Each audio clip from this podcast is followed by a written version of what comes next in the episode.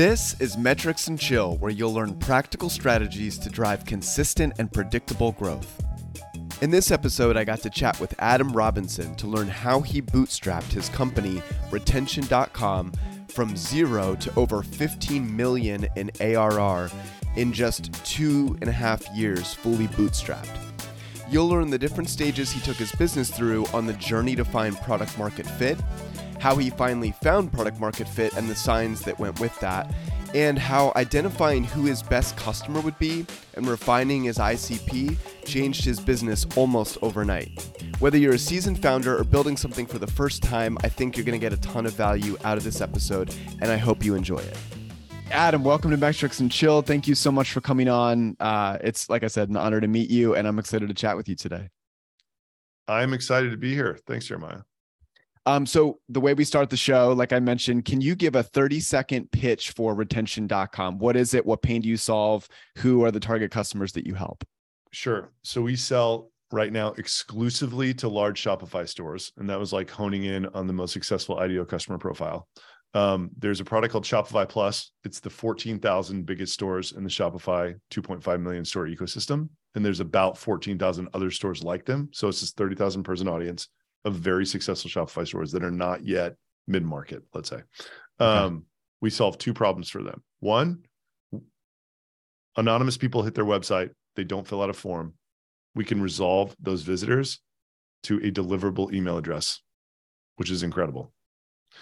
Number two, using that same identity technology, we can help stores expand the audience that they're sending cart abandonment and product abandonment emails too, which are the most lucrative emails in the world, obviously, because there's so much intent. They're so personalized. They're so timely. Uh, the problem is that currently stores are only sending those emails to people who are logged in to their store, which is right. No one. It's like right, 15%. Yeah. It's 15% of the people who are bailing on carts. So we can capture like 80% of those. So it's it's just this massive value add for two unbelievably painful problems for these for these stores. Awesome. Um, and this yeah. is all first party data, right? So you're dropping a snippet of code on your site and then you own this data. This is and then you're you have it looks like a patent like proprietary technology that does this for you for the yes, for the customers. The brand okay. owns the record once we pass it to them. Okay. Awesome. Um, all right. So we're going to be talking today for anyone, you know, listening, how you grew from, I think you've exceeded it at this point because I've got a couple different revenue numbers, but how you grew from zero to 14 million ARR in two and a half years, bootstrapped, um, starting with a team of six, zero funding. I, th- I think you're at over 15 million now. I think I read 15.7 somewhere. Yeah, we're um, like probably 17 or 18. I don't even know. Something like that. Okay, so crazy, crazy growth. Um, you, I should say, at the beginning of the show, because at the end we can tell people where to find you. But you've been doing this like very um, like build in public led thing where you're sharing a ton of content on LinkedIn, on YouTube. You have uh, a podcast that people can go listen to where you're kind of sharing all these insights. So that's that's worth a listen. Um, but can you let's start here? Can you go through the short story kind of like the 30,000 foot version, I guess, of how you grew to 14 million in two and a half years. I watched your YouTube of like, I've got the origin story of, um, I'll, I'll summarize, you can correct me and then tell me how you got to the 14 million. So it sounds like you took screenshot when you had the idea and you were working on getting the product off the ground, the MVP, you took screenshots of Drifts UI as an example. You had a designer mock up your flow. Um, uh, the the onboarding flow of how you wanted that to work. You had a firm build out the HTML. I'm guessing maybe the front end of that, and then you handed it to someone on your team to build the MVP, namely the pixel and the mechanism that actually ships emails. And you ran a Facebook ad explainer video of the product for 5K. You spent 5K one month, and that month got 10K in MRR after 12 weeks. Yeah. Okay. Wow. so that that was like yeah that's how actually the product was made. And the the point that i was um you know humble bragging about in that video was the first company that i started was an email marketing app and that market is very difficult. Um and that's where this came from. That company was stuck and I was trying to figure out how to differentiate from MailChimp, basically. Like we had a bunch of customers who, if they knew MailChimp was free, they would have been using it. But like we poached them in this way where they didn't know MailChimp existed. So it's a terrifying feeling knowing this. So I was mm-hmm. trying to figure out, but like that market, you can't just go run an ad and get an email marketing customer. Like there are these $10 billion brands that are maxing out the channels it's a super it's like selling coca-cola it's like selling a product against coca-cola good luck you know yeah um so i had been yearning for something that was different from them which i think is you know important thing number one like that i have realized in my journey be as different as possible um i came across this identity idea i heard about it i heard that it was possible that you could actually resolve a website visitor to an email address uh, without them filling out a form.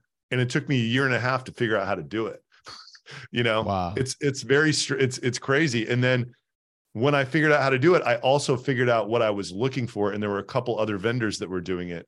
But in my opinion, they were doing it as a SaaS guy. They were doing it in a completely unusable way. Like mm. there were no integrations. They were sending this file to their customers I think a really important part of it, quite frankly, is they weren't, they would not tell you even 1% of the information about how the product actually worked behind the scenes.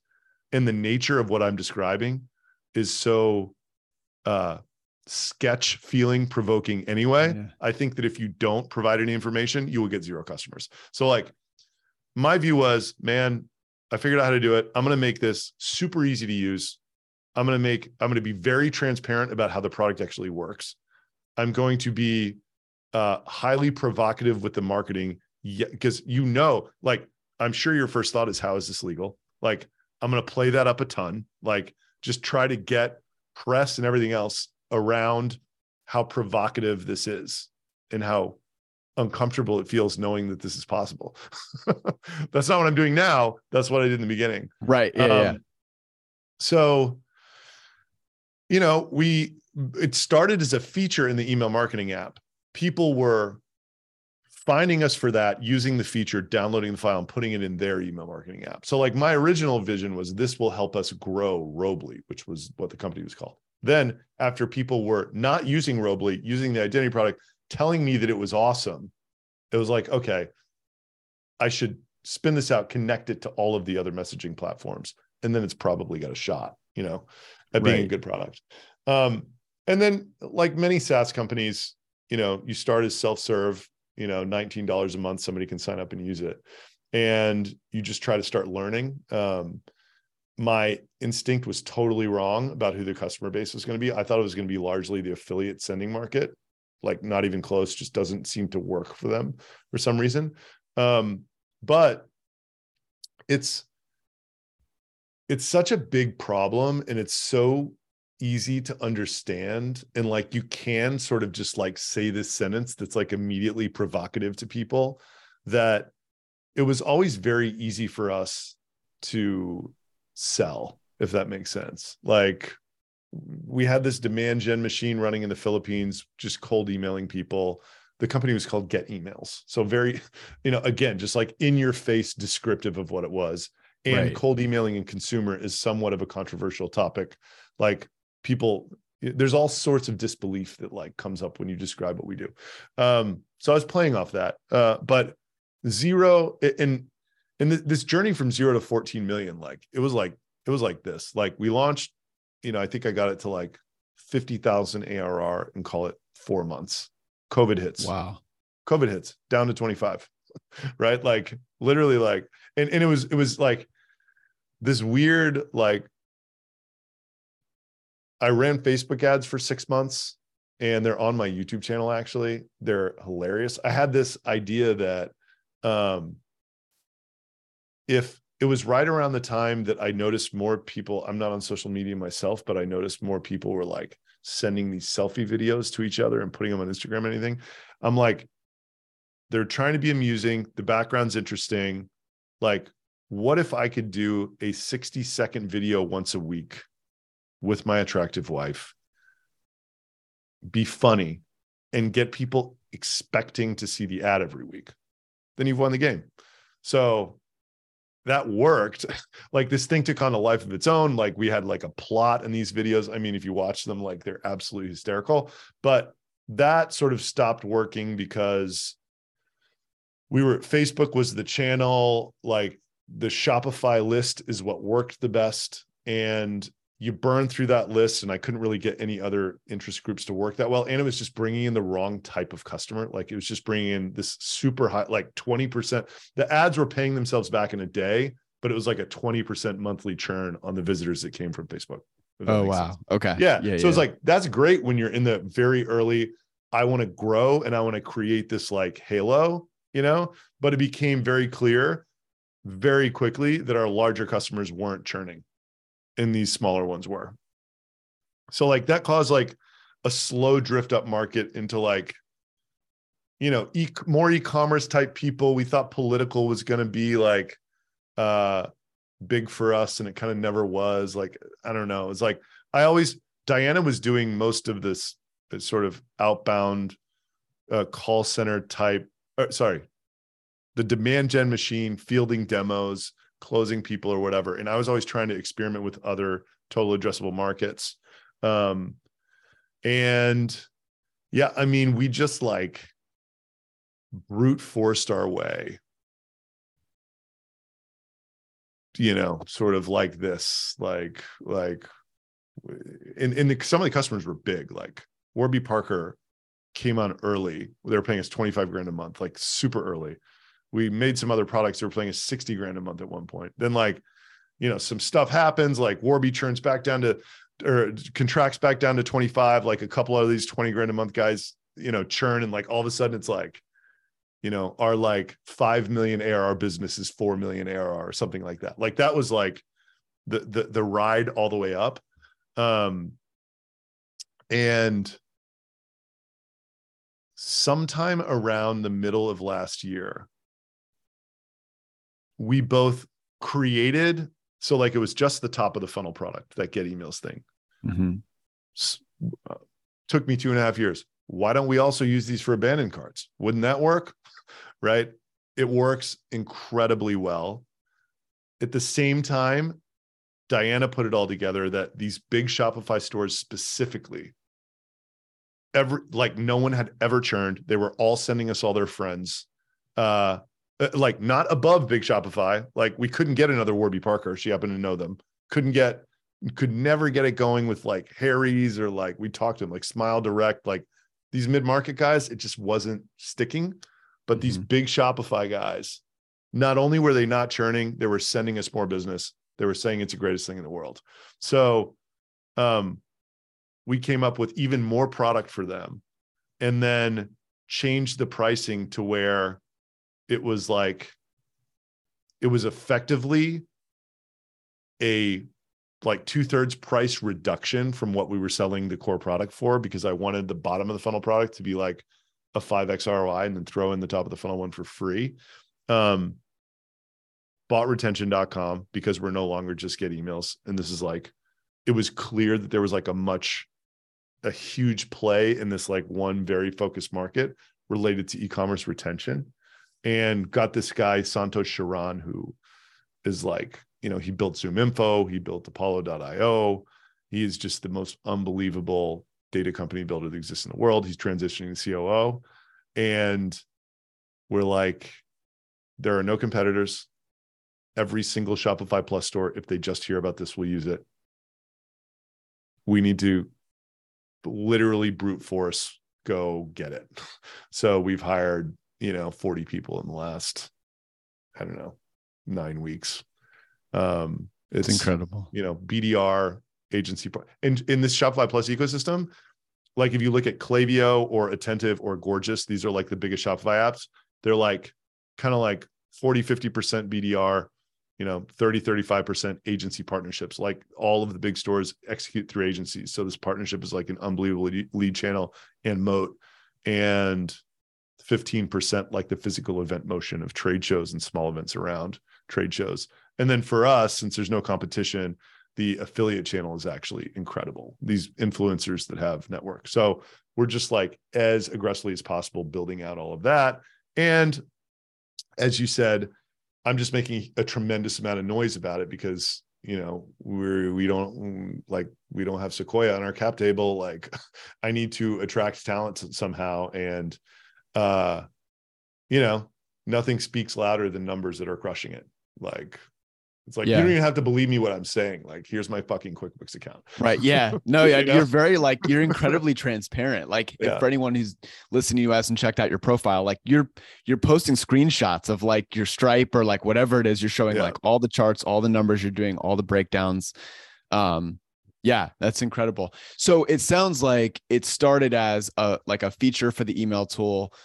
You spun it off on its own. You had an intuition that this was going to be have have a better potential for success. And in the early days I, I don't know how long that was a year or so or like you were saying um a lot of it with the cold outreach um some of the ads and things like that you're just trying to kind of market to everybody and what you found at the end of all that kind of up and down activity that you that you motioned is like these shopify plus partners like you finally feel like you hit product market fit at that point. Exactly. like this is the this is what they want this is what they're asking for and they never churn. Yeah i so like there's something that i've kind of just thought over and over again and started saying as i've started yelling recently to people on social media. Um your intuition is not a good indicator of market viability. So mm. the intuition i think for anyone with a product like every single day someone tells me we need to be doing this for b2b every fucking day. Today someone will tell me that. Guess what? Doesn't work right? Like i've tried. Um so uh you hear what we do which is we put a pixel on your site and it resolves to uh, a deliverable email and you're like everybody with a website can use this so naturally who has websites? Everyone. Like, let's just send a cold email to everyone with a website. And then I just think it takes an enormous amount of time and pain and observation and communication to, you know, get to a point. At least it did for me, right? I think there's shortcuts to it if you're sort of, uh, you know, if you're in a market. Like I think like a, a, Shopify, a really good entrepreneur had some Shopify brands could probably create a SaaS product that would get to prop, uh, product market fit quicker. But like they're solving their own problem. I was just throwing spaghetti against the wall trying to grow my email marketing app, right? Like, yeah. Um, so it, I mean, it just took years of like, what was the, why didn't we go sooner? Our monthly churn rate was like six, seven percent every month. Like, I'm not gonna you know that business no matter what is like never to get over 25 or 30 million ARR. So the plant which is great and it would have gotten there like the plan the whole time was just like all right like this isn't the end of the world if we have 7 or 8 employees and it's 25 or 30 million ARR and we're not spending any money on marketing. That's a fine right. life, right? Yeah. But like in in in a strange way that's like very uninspiring. It's not like it's so much more inspiring to like hear somebody be like I'm going to create a fucking unicorn in the next 12 months. Like, are you on board or not? Like, we had six employees nine weeks ago. like, let's go. right. Like, like that's just like it, it, like in the city. it's like an Occupy Mars battle cry right. that is like right. so, and strangely, it's not only invigorating to your employees, like that energy that's bottled up in that statement it goes through them out to everybody. So like your customers get more excited about it. Like all the partners that you're dealing with are super fucking yoked about it. It translates into this brand heat that I had no appreciation for until I started being so loud about it and then seeing what came back.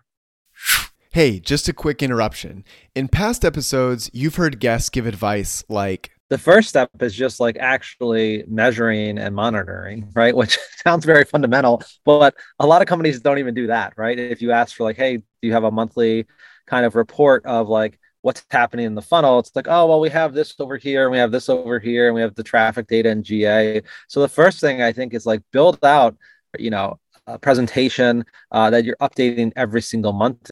Or it's way easier if you have all this stuff being centralized somewhere and can look at it And I promise that's completely unprompted. We try to book smart B2B leaders and learn how they're driving more predictable growth, and they end up sharing advice like that. And Databox makes it easy to do all of that and more. You can track your marketing, sales, revenue, and CS performance all in one place. It lets you build custom dashboards and view metrics from over 80 tools side by side. You can schedule PDF reports that automatically update your data in real time and send to your team or your clients. You can even set up custom Slack alerts that alert you when you hit your goals or when numbers spike or dip. If you want to try it totally free, just go to databox.com or click the link in the show notes. Okay, back to the episode.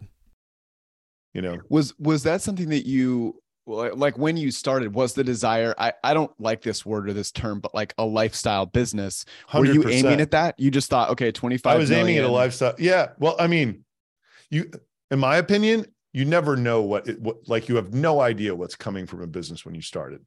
When you started, I knew we could sell the shit out of it. Like, the, I was always very worried about the churn. And then, you know, every your your goals are very fluid. At least mine are. Right? It's like, okay, you know, it's like you look at what you have I'm never going to think that you can grow a business with a seven or eight percent churn rate to to a unicorn. It's just not going to happen, right? Like, so in order to not be a tortured soul, I'm not going to make that my goal, you know. Hmm. But like when we really lock this in and we switch to the annual, and it's like so much better of an offer for these guys. Like it's just a home run. It's like like now I can literally with a spreadsheet, like I can see us getting to 50 million by the end of the year ARR. Yeah. And that's Yeah. like we're going to be very profitable. Like that's a unicorn, right? So like, and then I noticed that like me just talking about that and the absurdity of the story of we had six employees in October and like now I'm out there yelling about this.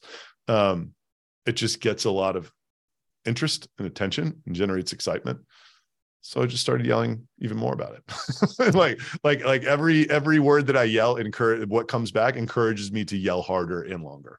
Right. know? right So so it's like, I'm what cu- what, el- what else can I possibly tell these people that would shock them even more? Like, that's kind of the mode right now. well yeah like that's why you know when when i was told about you it was like wait this is like the stated goal is to is to build this and so this is what's so compelling to me is you know we don't i've never framed an interview as directly as i am this one with you because typically what we do is like the show is centered around how B2B leaders are driving predictable growth, but we'll zoom in on something micro, right? Maybe it's like a goal setting framework or like a reporting framework that they use to keep everyone on the same page or whatever. Like, and but you then like oh, as I was prepping for this interview, it's like you're coming in with a stated goal of like like literally planning to grow. Like you're planning to grow a unicorn. You're doing it in public. Um, so I guess you know moving to that to how you plan to grow. It was there a ton of planning at the beginning, or was it like you knew you were in the MVP stage and you just had to like kind of work as hard as you could, see what came back, and kind of like be directed as you went. Versus now, it, from the stuff you've been sharing, it looks like you, you know you're incredibly planned out. Like you share these breakdowns of numbers. You're like at this churn rate, at this revenue amount, we're gonna. And then in 2024, you had this slide in your YouTube video of like in 2024, we're gonna like raise prices. I expect 25 percent, you know, churn rate, which will get us to 70 million. Like so how does the beginning of planning to grow when you started compared to how you do now? so like there's like uh, to me it all comes back to this product market fit thing right so like it was an incredible i think there's like a few different there's like seth godin said once that if you something to the effect of like if you tell 10 people about your idea and like nine of them aren't visibly enthusiastic in their face about it. Or maybe like if you tell them about their idea and they didn't tell anybody else or like at least one of them didn't actually tell anybody else then your idea sucks. Start somewhere else. Like uh i thought that that first month of spending five grand on ads and getting 10k mrr it was like really good validation of that part of it.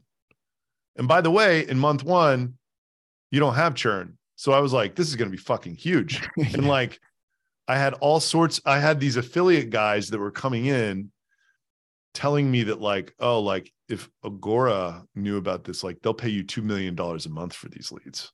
And i'm just like and then like the guy would just vanish right? Like like the affiliate world is a very weird one to navigate. So like uh the emotional journey of what i understood what i thought that this was was all over the place right? Like like it's a weird thing you know the y combinator blog would say if someone's willing to endure a horrible user experience and still use your product and say that it's amazing, that's a really good product market fit sign.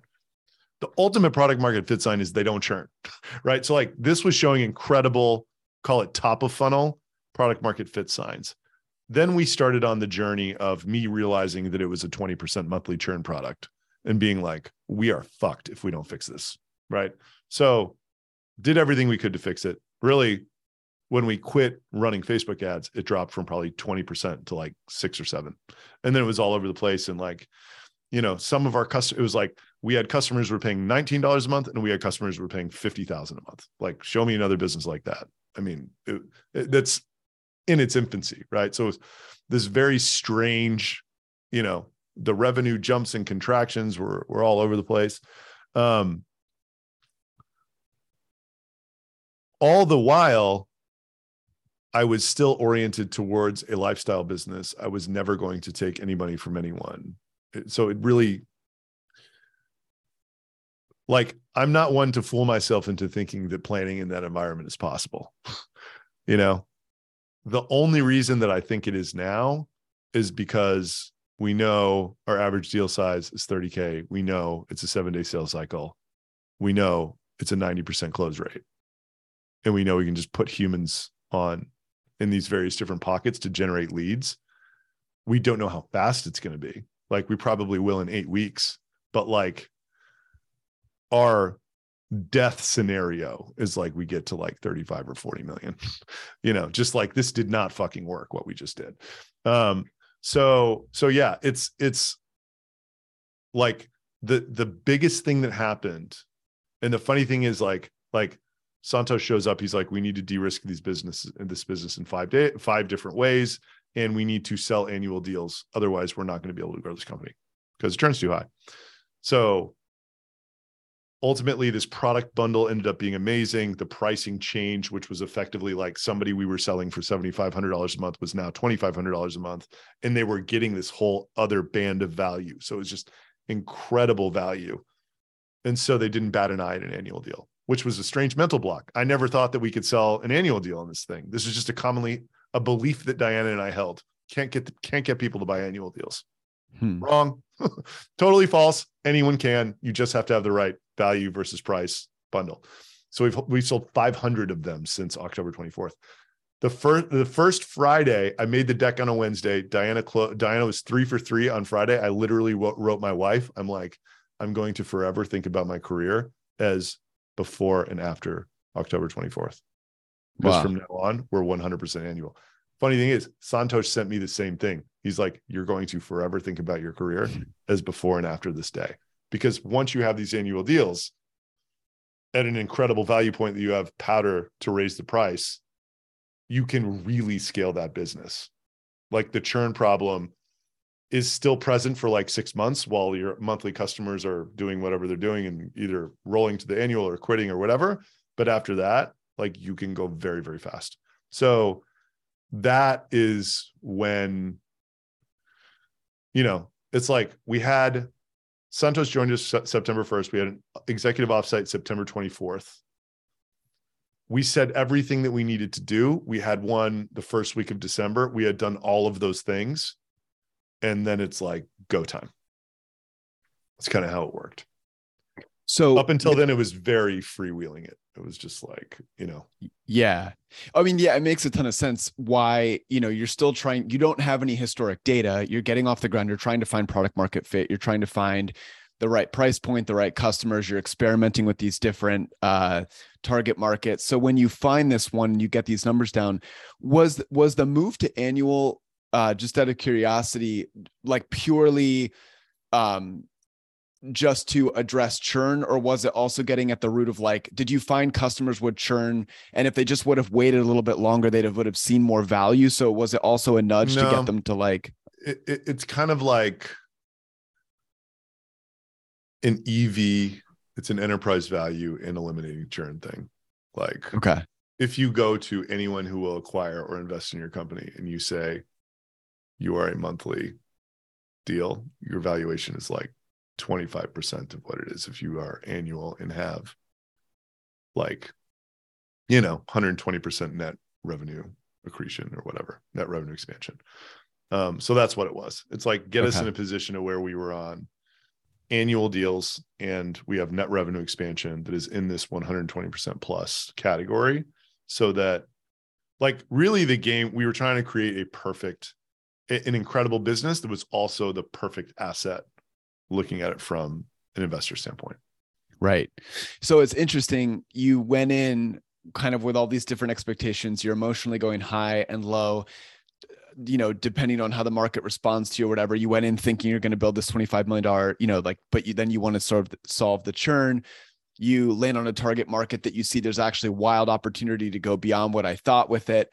Um, is it it now when you go to set goals is it much more like your goals your goal setting process seems really straightforward and maybe it just looks that way on social but it just looks like you kind of take a revenue target and then you kind of hypothesize like these are the three letters levers that we want to pull um, and then like you know based on this math this is what we should be at. Do, is it is it as simple as it kind of looks online or like walk me through what you know you're going to plan for 2023 what did planning for that look like for you? Yeah, I'll say one thing before that. So, like, for my ego, I had always thought that the idea of bootstrapping a 100 million ARR business would in some way validate me as a serious entrepreneur. I had always okay. said that. I had always said that would be amazing, but I, I no way understood. I, I I never saw the path. But I'm like, we'll just keep, you know, hacking until we get there, right? So that was always kind of in the back of my mind, but there was no credible path to getting there. If you just look at like the the deals that were so like post annual subscription deal, if you looked at our penetration into this Shopify Plus audience and the fact that we have no competitors, uh, the fact that it works for nearly everybody, in the penetration of Klaviyo, for instance, which is like 95% in that audience. Like if we got 20 or 25% of these people doing this, it's right. like 150 million ARR story, right? So 50 seemed very achievable. It's like when you sat there and you ignored all of our existing revenue and just like with $30,000 deals said month by month how many of these deals would we have to do to get 50 million of new revenue? It seemed very achievable. Like we didn't really have to speed up the thing more than like 100% or something.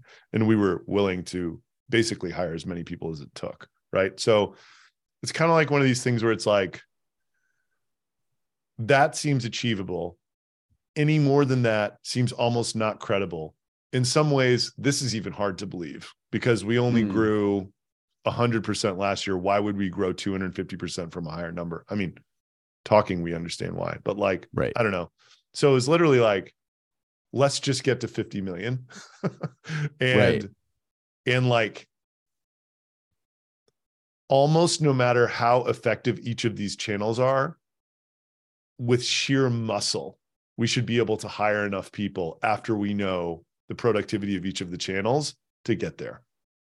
So like that's kind of how it worked. We're still like, I think I, I might have said this like eight weeks away of knowing the efficiency of like a good fully trained BDR and like what our partner channel is producing systematically and like you know what we can expect from an event and stuff like that. What I will say is like every week that goes by, Santosh and I are more and more confident that we're actually going to do this because like the metrics of the core business are improving so much. Even with all of this machine that we just put together at like 2% capacity or whatever the fuck it is.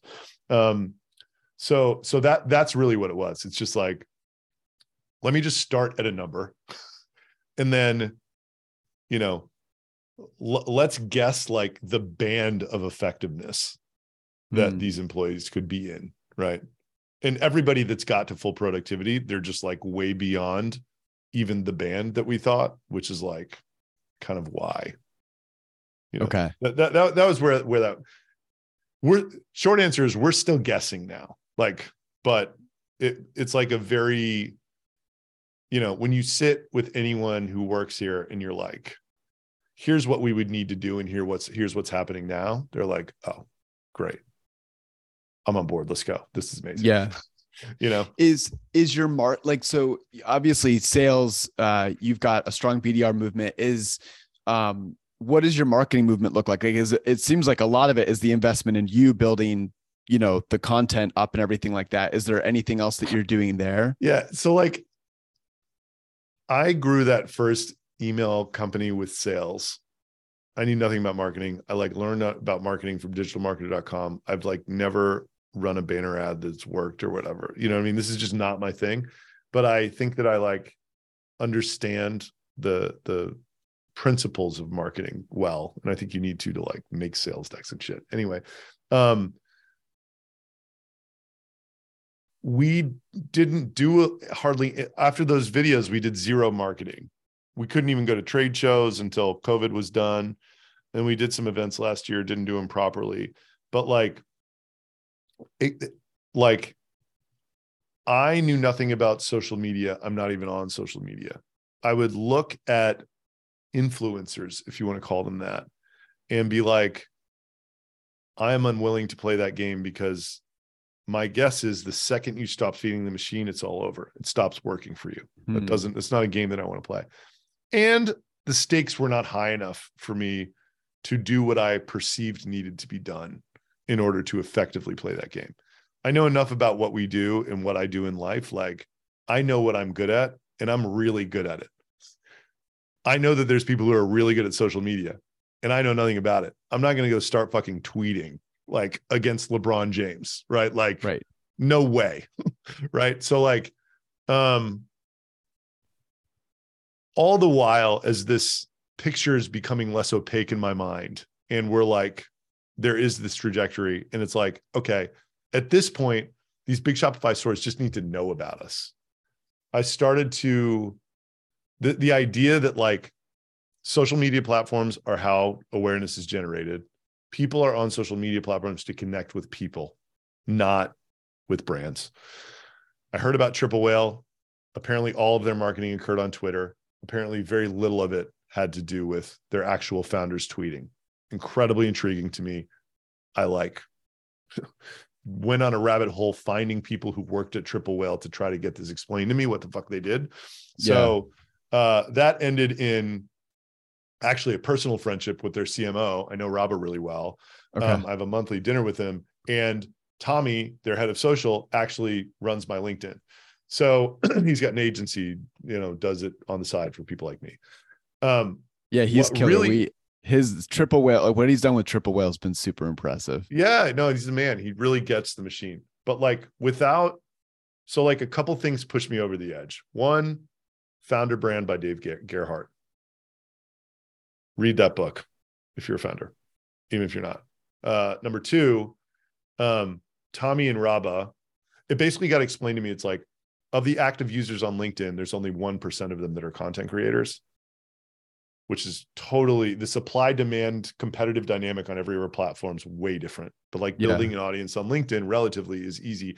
And that happens to be where our audience is, right? It's LinkedIn and it's Twitter. Twitter's more competitive. We started on LinkedIn. And then he got me comfortable with, he got me comfortable that it would work. And he's like, dude, I'll just do it for you. It's month to month. If you if you want to stop doing it, just stop. Like whatever. So um I basically like it started working so well that it's like, man, like that, like this, like this is working. It's like me, and, and it's like I'm the reason it's working is because I'm saying such outrageous things about the success of our business. So like it's pulling our business up, but at the same time, the business is pulling me up. It's like, you know, Right. this it's like they're working off each other. I'm not sure that it would work. Like I wouldn't do it if it were GetEmails two years ago but Mhm. like there's such a clear like land grab that like and what I can say on these social media networks is so uh outlandish compared to all the other it cuts through um so that has been like we don't do any marketing other than that Wow. um yeah yeah. I, mean, we're going we're going to events, we're sponsoring shows, and we're like doing dinners Sure. to influencers and stuff. But like, we're not like there's no there's literally zero other dollars being spent besides.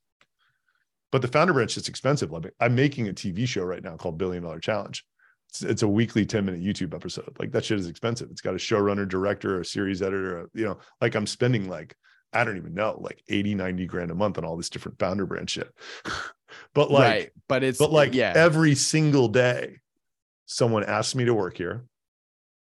I get a referral of someone. Like I walked up to this woman that was at a dinner that I was at. That's the number two salesperson at Intercom, company that I love. Radiant, incredible. Apparently, she must have been following me on LinkedIn. Like three weeks later at the Triple Whale after party, she walks up to me and she's like, "I want to work for you. Who do I talk to?" like, uh, like, like that is happening every day. you know, it's like like every day someone tells somebody they watch every one of my videos like uh so like if we're not see what i think i lack right now is like tommy's great he's an agency uh so he's not totally dialed. Like i feel like i'm lacking a content manager that can be like if we just did this a little different and you spent a little more time you could be everywhere and optimized on the different video distribution platforms. Since that's my most comfortable medium, you know, I Right. can crank out video, but like LinkedIn and Twitter, they aren't really video platforms. So this is this is like the next step, but I'm going to wait until the show comes out first because my whole idea there was like there wasn't like a cohesive like you know connection between i don't know what i'm doing but it feels wrong if that makes sense like i don't know what right looks like but like what i'm doing it feels like it's still wrong Yeah. Uh, Yeah. Yeah. I'm curious, like, how often are you, when it comes to these goals and these milestones that you're setting? Obviously, you're building in public with all this stuff. How often are you looking at these at these things and kind of course correcting? Like, how often are you adjusting the plan? How Yeah. often? What does transparency look like among your team as well? Like now that you've scaled to 47, whatever it is, people, um, how many of them? I know. I know you mentioned in one of your YouTube videos you're having pretty frequent meetings. Um, in those meetings are you sharing like all the health of the business numbers like how transparent are you with your team on Yeah. that like what's kind of your philosophy on that I want to be as transparent as possible to everybody for accountability. Cause like it's not just me that came up with this and I'm like, guys, do it. Like all of the leadership is bought into this. They all win huge if it happens and they all think that it's very attainable.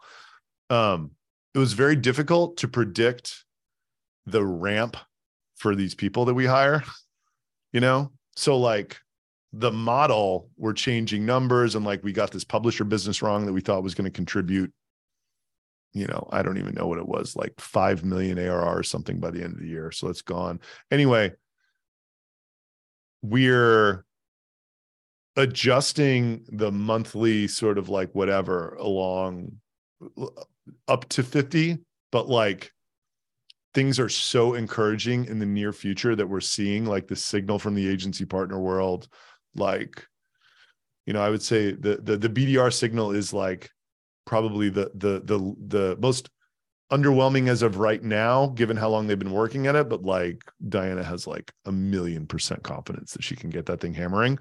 Um so not too worried about that.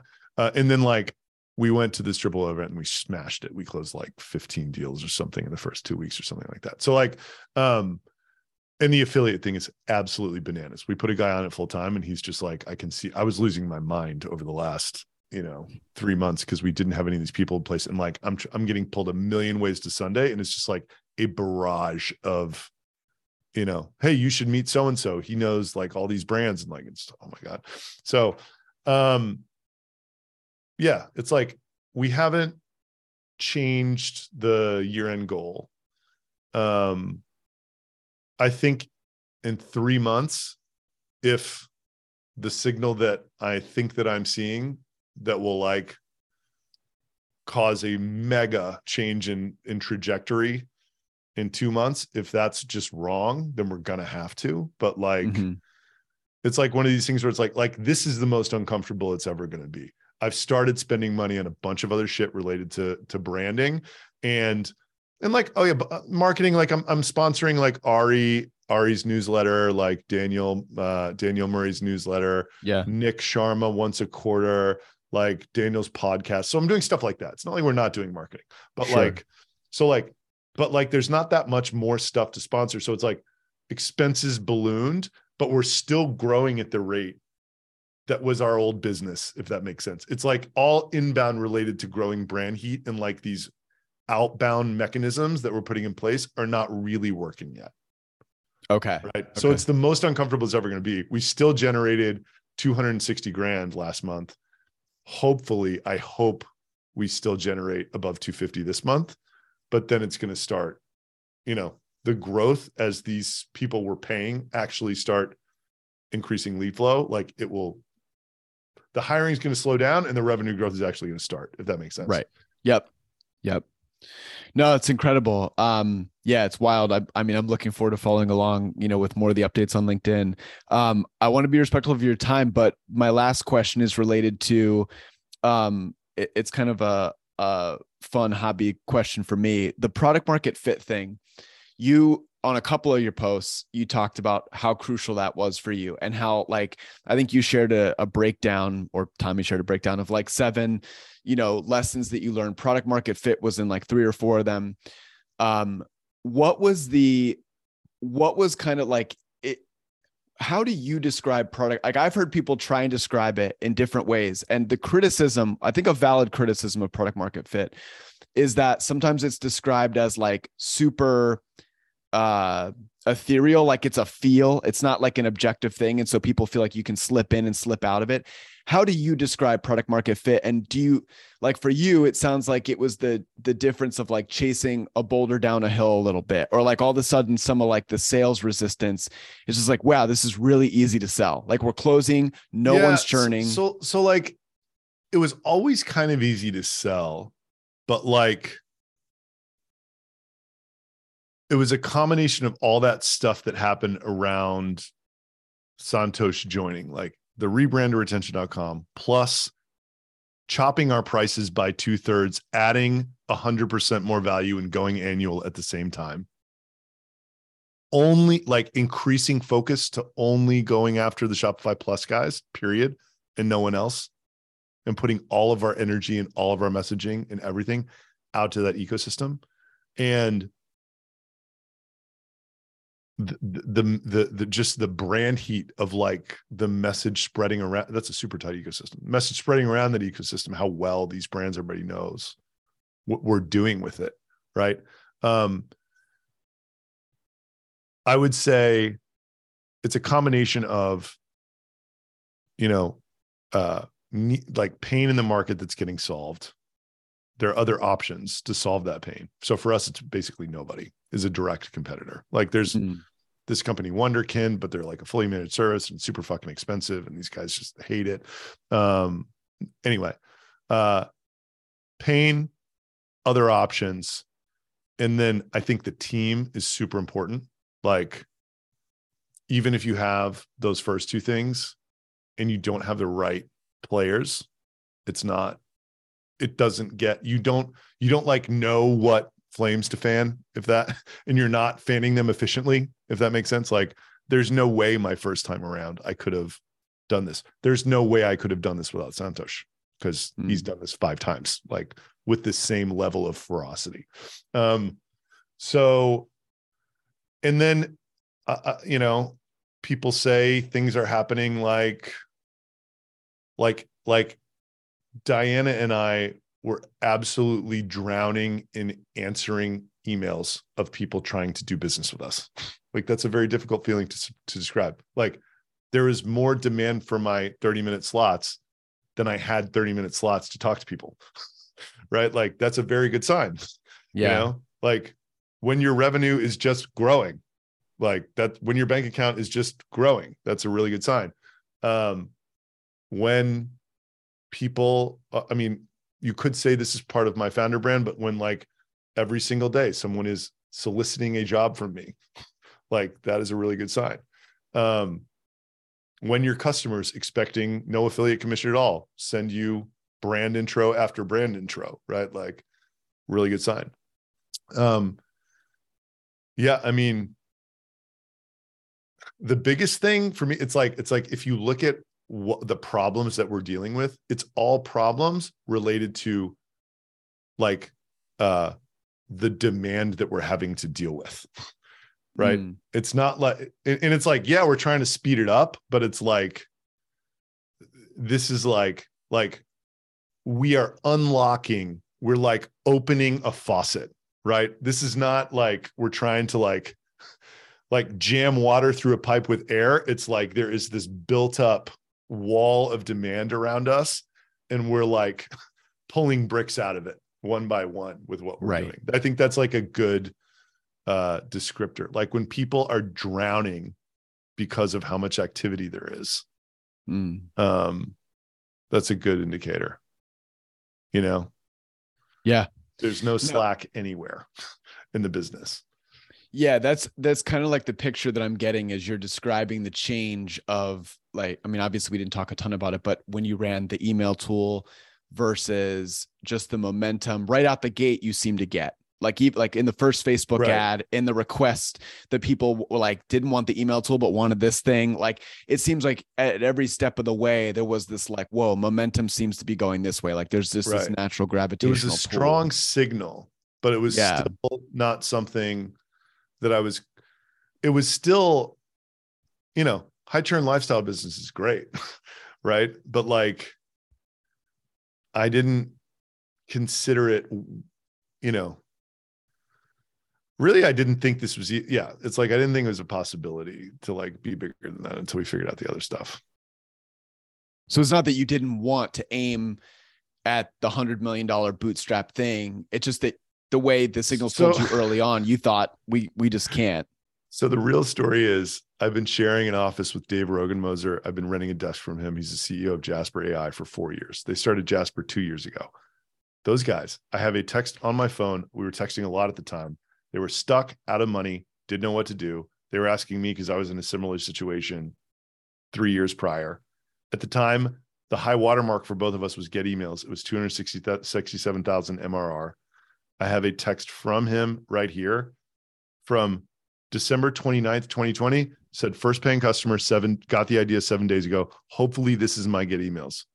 I watched those motherfuckers bootstrap 60 million ARR in 12 months, raise $200 million at a $1.5 billion valuation for a product that did not exist 14 months prior with the best investors in Silicon Valley. Each of the founders took out 25 million bucks. And then it made me totally re examine everything that I was doing. The first step was the fact that they bootstrapped up to that level, but they were plowing it all back in. So they were spending $2 million a month on Facebook. I had 8 million ARR at the time and I had one salesperson and I was paying her like 30 grand, let's call it. I was like, what if I could spend $2 million a month on this? I would certainly have more ARR than eight. Right. right? And then that started this whole process of well, I don't know how to do that. Like, even if you told me, here's $24 million for you to spend $2 million a month on this year, I wouldn't know the team to put together to do that. So it sent me on a quest to find Santosh, who then got here, agreed to give me three hours a day for a year as an advisor. Almost immediately was up to six hours. He's like, this is the greatest thing I've ever seen, and agreed to transition to full time COO. And that is the real story. That is there's so many lessons there. Like, I encourage Dave to start that, who was shooting for this thing, and then it went so much bigger than he ever thought, which opened my eyes to this being possible for me. And then I found the guy, and now my whole thing, whole team thinks it's a foregone conclusion that we're going to be at 50 million AR by the end of the year. And guess what? Like that's a unicorn. Like if you're 250% growth and you're generating 20 million in cash with 50 million top line, like that's worth a billion dollars. Would have never thought this. You know, like when Dave sent this text message, he did not know that was in the cards for him and i had no idea it was in the cards for me so like that was really that is the pivotal like even if i heard this story on a podcast i would not have thought that it applied to me right but yeah. i sat there i have 50 texts with dave in this two week period. He's like they were going to sell this and start a restaurant. I was like Wow, dude like dang. uh, just start a couple more of these things like fire everybody. Like you know I, I got two lean ones and like the founders were making a million dollars. It's great you know? So that was the goal. He's like start we were both going to have these portfolio of small saas companies. And then boom they hit that thing out of the park. And then i was like wait a second am i looking at this the right way like maybe Yeah. taking like all of my cash out of this is not the way i should be looking at this because like these guys aren't hurling rockets at the moon. They didn't go to Stanford, right? Like they're like some guys from Maryland. Like, I don't know. Like Yeah. I watched them do it. They were just like sitting there working on their laptops on the other side of the office. Do It's you like- think if they had just been peers that like, you know, maybe you kept in touch with, it would have had the same impact? Or do you think there was something about like literally working in the same building and I mean, cl- there the is something so powerful about. I think the biggest thing is how much we communicated around. Like, I can't describe to you how down and out these guys were. They were out of money, like, like they were having. They were going to to puke this business out and do something totally unrelated.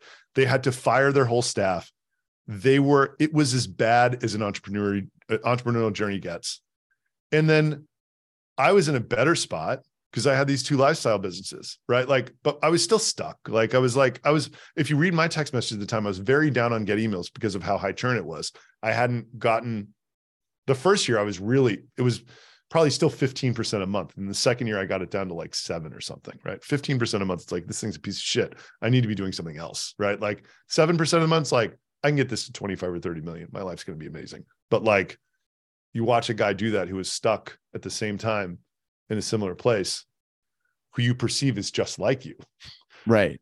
like you know that it's possible you Right. know and like i started talking to these he started hiring these amazing employees like he hired the cro from walkme to be his president and this guy like you have one conversation like he literally made me feel like uh like appalled at myself for the lack of growth effort that i was applying to this. He's like it is unacceptable for you to only have one salesperson in those metrics.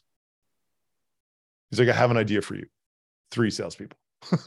Right? Like it doesn't take like a so like yeah that just started this journey of like finding someone like santosh to like to like help me with this. And it's just been wild ever since dude.